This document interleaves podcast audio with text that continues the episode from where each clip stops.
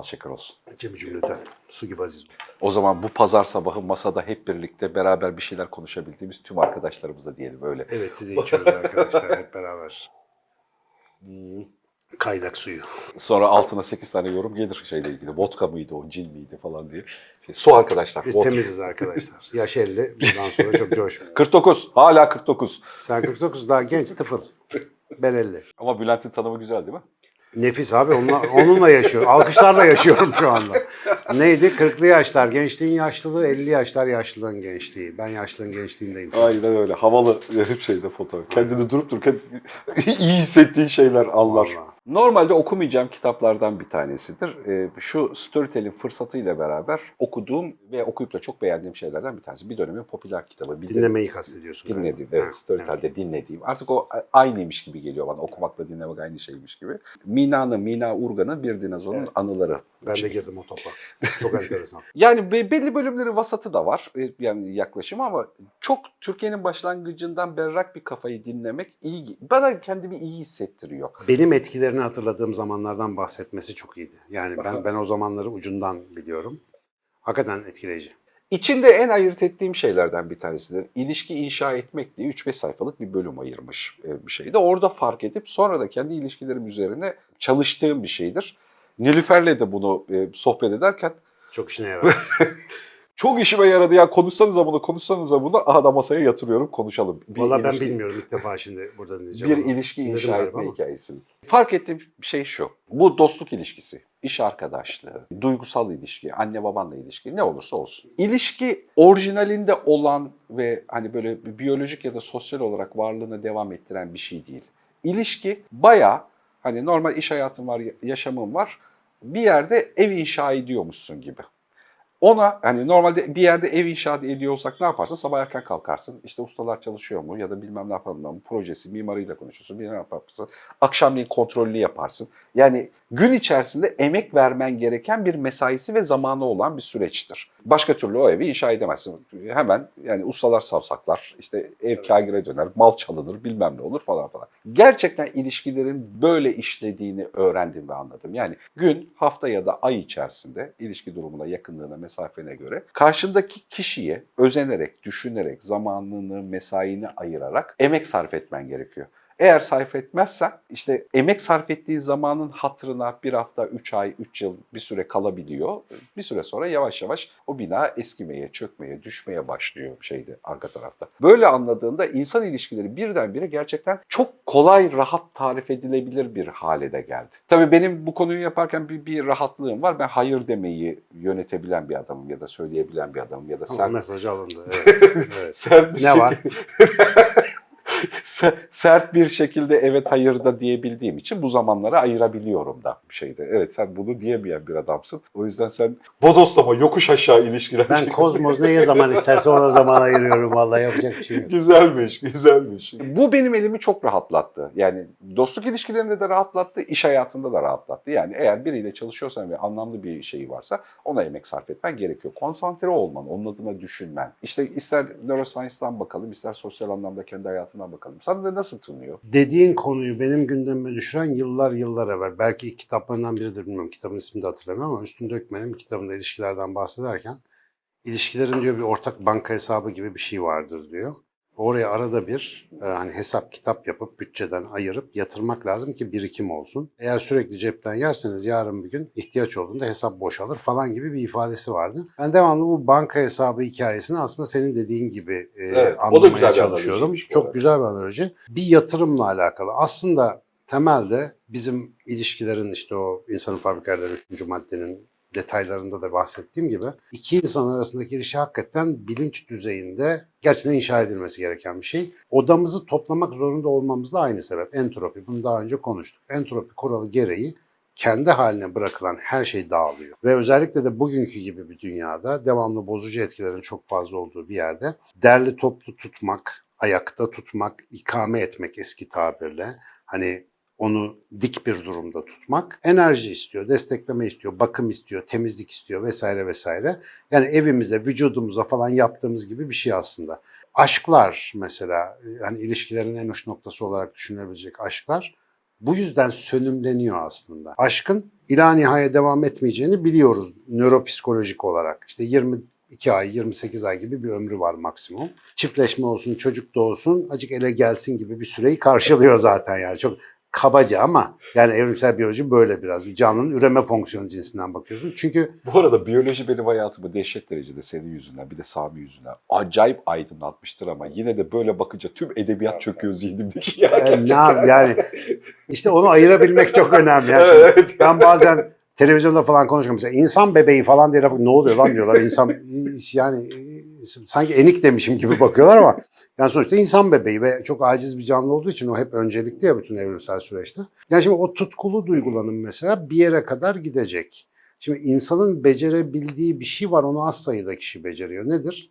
O yüksek heyecanlı, dünyanın geri kalanını gözünden silen, aklını fikrini durduran, bütün zihnini o kişiye kitleyen duygu geçecek ve yerine başka bir şey gelecek. O başka bir şeyi işte herkes yapamıyor. Çünkü orada bir ustalık gerekiyor, o bir dönüşüm gerekiyor. Bir O- tecrübe gerekiyor Tabii, tabii. gerçekten. Yani evet. ve o e, aslında bütün hikaye şeymiş yani yıllar içerisinde ortak hikaye yaratma meselesi. Yani ortak hikaye bu illa bir epik bir şey olmasına gerek yok. Yani beraber yaşama kararlılığı, belki bir şeyler için birlikte mücadele etme. E bu ya dün işte baby boomer kuşağı denen bizim anne babalarımız ve öncesinde ya zaten maişet derdiydi. Yani öyle bir yokluk sınırındaki bir dünyada hayatta kalma derdiydi. İşte Birinci, İkinci Dünya Savaşı'nın bakiyesi bir dünyada böyle bir korku, telaş falan içerisinde hayatta kalmaktı esas sıkıntı. Ama şimdi biraz da tuzumuz kuru. Ee, Şu anda aylardır mesela Rusya Ukrayna'yı dövüyor. Şurada kuş uçuşu birkaç yüz kilometre yukarımızda olan bir hadise kuzeyimizde. Ama neredeyse bizi hiç etkilemiyor mesela. Yani haberdar olmamıza rağmen böyle hayatta kalma sorunu, maddi darlık sorunu, şimdi gene bunu söyledim diye sopayacağım ama yani o zamanlarki gibi değil. E, dolayısıyla böyle dağıtıcı faktör de çok fazla, kafamız da çok fazla uçuyor ve dışarıdan zorlayıcı dönüştürücülerin iyice azaldığı artık senin kendi emeğini vermen gereken bir zaman. Ve çoğu insanda hani biraz da ben bunu kendimde de paylarını Sen az görüyorum. önce göt korkusu yoksa ilişkiler çöker dedin. Çöker. Bak, Tam olarak öyle. Göt korkusu yoksa vallahi çöker. çok güzel oldu Tabii. bu arada gerçekten. Abi nasıl ki ölüm korkusu yaşamayı mümkün kılıyorsa bu da böyle evet, yani. evet. Hani Çok katılıyorum bu arada. Ger- gerçi gerçekten şey var abi. Einstein diyor ya gerçeği anlatmak istiyorsan zerafeti terziye bırak. Yani hakikaten böyle çok şey yapmaya gerek yok. Yani. böyle bir Zank var var. Evet evet. Gerçeği Senin bu sözleri durup durup biliyor olman çok sinirim bozuyor. Bunu her benim de. Ben nereden okuduğumu hiç hatırlamıyorum bu arada ama çok kullanınca böyle aklımda kalıyor.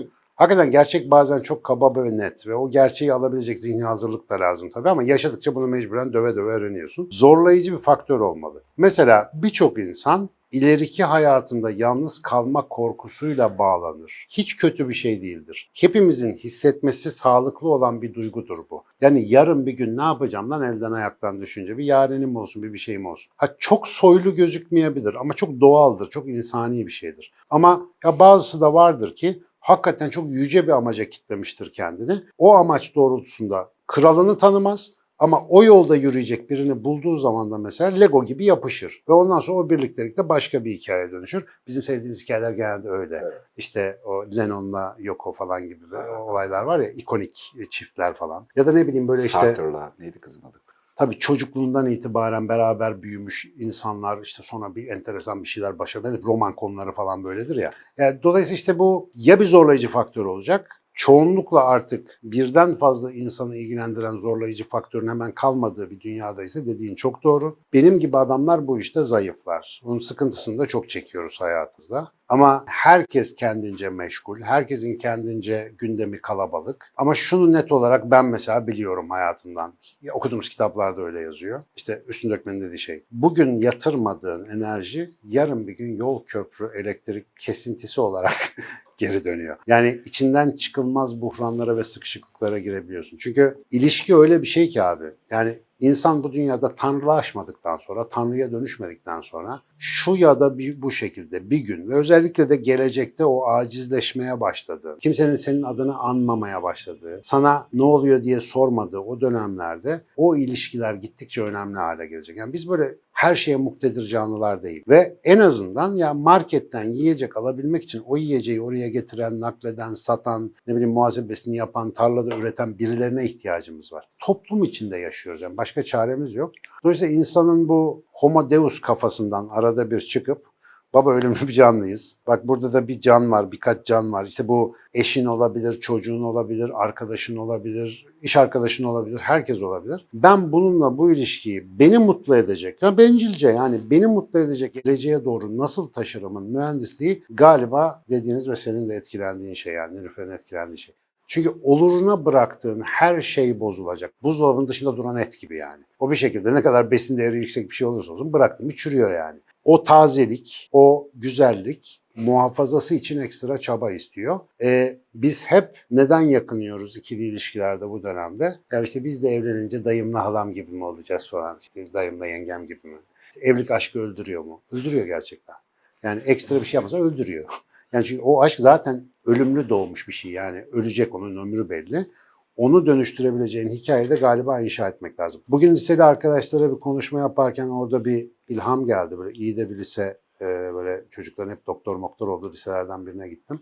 Hüseyin Avni Sözen. Evet galiba şimdi ismini hep karıştırıyorum. İnsan ismi olan liseleri çok karıştırıyorum abi. Şimdi oradaki arkadaşlar mesela gaza geldim. Aslında onu söylemeyecektim ama e, çünkü genç zihinlerde bazen ters tepki yaratabiliyor hayatta mutlu olmanın benim görebildiğim hakikaten temel donelerinden biri ömür süreni aşan bir hedefe sahip olmak. Yani bir hayale sahip olmak. E böyle bir şey olduğu zaman da o hayale yani makul bir hayalse tek başına gidemeyeceğini biliyorsun. Tek olmayacak bu iş. İlla birileri olacak. İşte o birileri seni oraya taşıyacaksa en azından bencilce baktığımızda oraya bir ön ödemeli yükleme yapmak lazım. Para karta yükleme yapmak lazım. Çok mu kapitalist oldu söylediğim yani? Şimdi Faydacı. bak ben- de bunu yok aslında faydacı olmadı. Çok çok gerçekçi oldu. Gerçekçi, E, evet. bir şeydi. Ve çok haklı buluyorum. Bunun gerçekçiliğinin çok pozitif bir tarafı da var, çirkin de bir tarafı var. Birazcık onun altını çizmek istiyorum. O da benim başıma geliyor. Masada iletişimle alakalı danışmanlık verirken, konuşurken falan en çok konuştuğumuz konulardan bir tanesi de networking. Network kurmak. Hayatta bir şey yapmak istiyorsan şimdiki kadar fırsat olduğu bir dönem gerçekten yaşadığımız on binlerce yıl boyunca hiç olmamış. Çünkü bir şey yapmak için zihinlere ihtiyacın var. Zihinlere, bilek gücüne, becerilere, yeteneklere ihtiyacın var. Ve dünyada hiçbir dönemde o yeteneklere, zihinlere şimdiki kadar ulaşılabilir olmamıştı. Dünyanın hiçbir zamanı. E, bir şey aradığında, bulmak istediğinde dünyanın her yerinden birilerini bulabiliyorsun. Bak Upworking'den bahsettim sana dışarıda. Yani insanlar artık yani işi öyle yapıyor. Yani birbirlerini öyle buluyorlar. Bunu fark ettiğimizde şeyi fark ediyorsun. Doğru bir zihnin, hayalin, gücün varsa e, bunun için ekibi, motivasyonu, inancı topla bir arada dünyada yapmak istediğin şeyi gerçekleştirebiliyorsun. Bu çok gerçek gerçek ve pozitif bir şey. Ama bunun bir de öteki tarafı işte modernist bakış açısıyla buna baktığında 1990'lar 2000'lerin başı falan işte network lazım. İşte ilişki biriktirelim abi. Hani onları tanıyalım, cebimizde tutalım o adamları. Osman değil de network. Ya, tabii tabii işte network yani o güçlü adamları tanıyalım. O güçlü adamlarla ekonomik anlamda, siyasal anlamda ya da işte ne anlamında olacaksa. işte doktorlar bilmemler tanıyalım. Bunlar yarın öbür gün bize lazım olur. Onlara hediyelerini gönderelim, havuçlayalım. Şimdi bizim boomer kuşağında bu hala işe yarıyor. Z kuşağı hiçbir yerine takmıyor. Aynen. Yani bu konuyla alakalı çok takdir ettiğim şeylerden bir tanesi. Onlar için artık bunun bir ciddiyeti kalmadı bir şeyde öğrendikleri. Çünkü Ama- artık özgür network diye bir şey var yani. Evet, evet, evet, a- aynen de öyle. Ama öteki tarafta hala böyle bir çaba var. Yani zihninde öyle kategorize etmiş. Bunlar lazım olur. Bunlar işte bunlar gelecekte flört edilir falan. Bunlar bilmem ne yapılır falan. Öyle Bu listeleri ortamda çıkıp- bulunmak lazım. bul- bulunmak lazım ya da işte bu adamları bir görmek, bir tanı, onlar beni bir tanısın sağlamak lazım. Bu da işin zehirli tarafı. Şu insan odaklı liderlikle beraber baktığım pozisyona çok uyuyor. Bunu bu ikisini birbirine ayırt etme. Yani gerçekten yapmayı planladığın bir hevesin, bir motivasyonun varsa artık inşa etmeye dayalı bir ilişki yapısıyla dünyayı değiştirebilecek güce sahipsin. Ee, ama öteki türlü modernist dünyanın getirisiyle kategorize edip insanları cebine almaya çalışma dönemi de gerçekten bitmiş gibi görünüyor. Bu Bu insan odaklı liderlik hikayesinin işte eğitimlerini verirken yani insanı odağa koymak nasıl bir şeyi maalesef sıfırdan anlatmamız gerekiyor. Çünkü artık hep iş, hedef, kar bilmem ne odağa hani kapitalist zehirlenmeyle bizde de ana oldu ya. Şimdi insanı ortaya koyduğun zaman bir kere insanı tanımlamakla falan uzun uzun ifade falan uğraşıyoruz orada. Bir kere bir ikna ediyoruz yani bu makine nasıl çalışıyor. Ve mesela ben genellikle söylemeden birçok insan şunu fark ediyor. Beraber çalıştığın veya beraber yaşadığın insanlar diğer birçok alternatif insandan biri ise kriz anında harcanabilir gözüküyor mesela. Ve harcanabilir gördüğün kişi için sen harcanabilir hale geliyorsun. Bunu fark ediyorlar. Öyle bir sistemimiz var ki abi bizim. Ayna gibi okuyor işte. Ayna nöron sistemi denen hikayenin belki de bir sonucu. Yani benden sana yansıyan, benden sana gelen senden bana yansıyor. Hakeza tersi de geçerli. Ve bir nevi kendi e, kehanetimi sende gerçekleştiriyorum. E Şimdi insanı odağa koyduğunda yani iş yerinde onu çıkarıp yerine başka birini alabileceğin bir insan değil de orada gerçekten işte Osman, Mehmet, Ayşe biri varsa onun gerçekten hayat endişelerini merak ediyorsan, onun gibi başka bir insan olmadığını, belki ondan çok daha iyi ya da kötüleri olduğunu biliyorsun okey ama onun gibi başka biri olmadığını biliyorsun. O senin artık gerçekten bağlantı kurduğun bir insansa tersi hemen tesis ediliyor. O da seni gerçek bir varlık ve yerine başka bir şey ikame edilemez bir tanışıklık olarak görmeye başlıyor. Şimdi hayatın her yerinde o yeganelik hali var ya insanı odağa koyduğunda bu oluyor işte. Harcanabilirse sen de onun için harcanabilirsin. Bunu görmek lazım. 35 yaşının altındaki insanlara bak şu yaşlanma efektini ayrıca konuşacağız e, bir şeyde. Bu arada yakın çevremdeki bir sürü insan ben yaşlanmayı kelimesini ağzıma almaya başladığını duysa var ya böyle aa Mustafa Hoca'da ne oldu? Ben bile biraz geriliyorum şu anda yani. ya bir şey, Tövbeler olsun diyorum. bir şey fark ettim. Şu 35 yaşının altındaki e, insanlarla beraber konuşurken, çalışırken çok gerçek olmayan bir şeye inandıklarını geçici olarak fark ediyorum. Patron olmak, müdür olmak, araba almak, vermek, bir şey yap, bir şeyle ilgili. Hani o hele de çok kapital bir sistemin içerisindeyiz. Çoğunluğu ekonomiye bağlı ve kesinlikle gerçek değil. Geçici olarak bir yanılsama o gerçekten. Yani elini uzatsa eli içine geçecek yani öyle bir konu. Ama onu gerçek zannediyor ve o gerçek zannettiği için sistem ona hemen kurallar koyuyor. İstiyor musun? Gel o zaman. Gel o zaman şöyle yapacaksın, böyle yapacaksın falan diye bir kural, kurallar silsilesi koyuyor. Onu da gerçek zannediyor. İşte onlardan bir tanesi. Adam biriktireceksin abi. Bu adamlar hep cebinde olacak falan. Yani hani böyle bir şeyin dünyada gerçek olma ihtimali yok. Ne zaman ki bir kez ayağı tökezliyor, o zaman işte o tökezlediğinde bir düşüyorsun içine. Aa bunlar gerçek değilmiş. Yani gerçeklik senin yapmayı istediğin başka bir şeyle alakalı. Bu arada kesinlikle böyle çok hümanizmle, ekonomiden, paradan sıyrılarak da bir şey söylemiyorum. Yok tabii. Para da böyle kazanılıyor. Tabii. Öteki türlü para kazanamıyorsun aslında. Devamlı işte önündeki havuca doğru koşan şey oluyorsun, tavşan oluyorsun ya da ne eşek miydi o? Otantiklik abi, otantiklik yani öbürlerinin varlığı sayesinde var olmak ya da başarmanın ötesinde varlığın sayesinde var ol ve başar. Yani kendini tanı ortaya koy, etrafındakilere gerçekten kendin gibi muamele et. Yani kendine yapılmasını istemediğin şeyi başkasına yapma. Yani bu çocuğunla ilişkide de aynı şey. Ben mesela şimdi benim çocuklarım kocaman oldular artık erişkin insanlar olmaya doğru gidiyorlar. Bütün hatalarımı not ettim yani hep defterler doldu. Ne hatalarım var ama insani bunlar, insani hatalar ve o hataların en önemli kısmı şu. Şimdi büyük kızımla özellikle bayağı sohbet muhabbet ediyoruz. Ya bayağı bildiğin psikiyatri seansına dönüyor. Bir terapi seansına dönüyor konuşma. Yani ya biz de onu yaptıydık. Ya ben de bunu yaptıydım. Gizli sırlar açığa çıkıyor. Biriken düşünceler söyleniyor. O hatalar sayesinde bugün daha sağlam yatırımlar yapabiliyorsun. Ve işte Allah ömür verdikçe de mesela bunun e, bilinci içerisinde yaşadığında her gün o inşaata bir tuğla koyup her gün o temeli sağlamlaştırmak çok mümkün. Ah vah pişmanlığının ilişkilerde hiç faydası yok. Yani yaptığın hatayı diyelim ki çok güzel bir ilişkiyi bitirdin, bir evliliği dağıttın, birinin kalbini kırdın, bir bir şey. Ya tamam abi tamam bırak onu. Gel şimdi oradan öğrendiğin şeyle şimdi etrafındaki insanlara doğru yatırım yap. O günden öğrendiğin illaki bir şeyler vardır. Ama biz nereye bağlıyoruz çoğu zaman? İşte insan zihninin o hayvani kısmı var ya. Lanet olası kadın, işte şeytan adam, fete fötö bir zihinsel kin faktörü belirliyoruz. Kin odağı. Oraya bütün enerjimizi boşaltı boşaltı hayatımızın geri kalanını şikayetle geçiriyor. Yani tecrübe bize yaramıyor. Yaraya dönüşüyor. Ben şöyle bir analojiyle anlatıyorum. Hoşuma da gidiyor. Beraber 3 sene çalıştığın bir arkadaşın ya da ayrıldığın bir kız arkadaşın ya da işte hayatındaki eşin, dostun. Hayatının kaç yılına eşlik ediyorsa onda senin fotoğraf albümün var. O adam ya da o kadın hayatında yoksa o fotoğraf albümü yok. O hatıralar onda var. Sende yok. Yani birbirimizle aslında böyle bir ilişkimiz var. Niye ben benim fotoğraf albümlerini durup dururken bir hayatımdan çıksın gitsin? Hayatına 10 sene 20 sene eşlik etmiş birisi bir gerekçeyle dostluk bilmem ne falan. Ben küstüm ayrıldım diyemem ki o benim kolum gibi artık. Hayatına dokunan birisi kuantum parçacık gibi seninle bir eşleniklik yakalıyor. Yakalıyor. Ömür boyu sürüyor. Ve benim hayattaki varlığımın şahidi o. Onu hayatımdan kopardığımda o şahitliği bitiriyorum.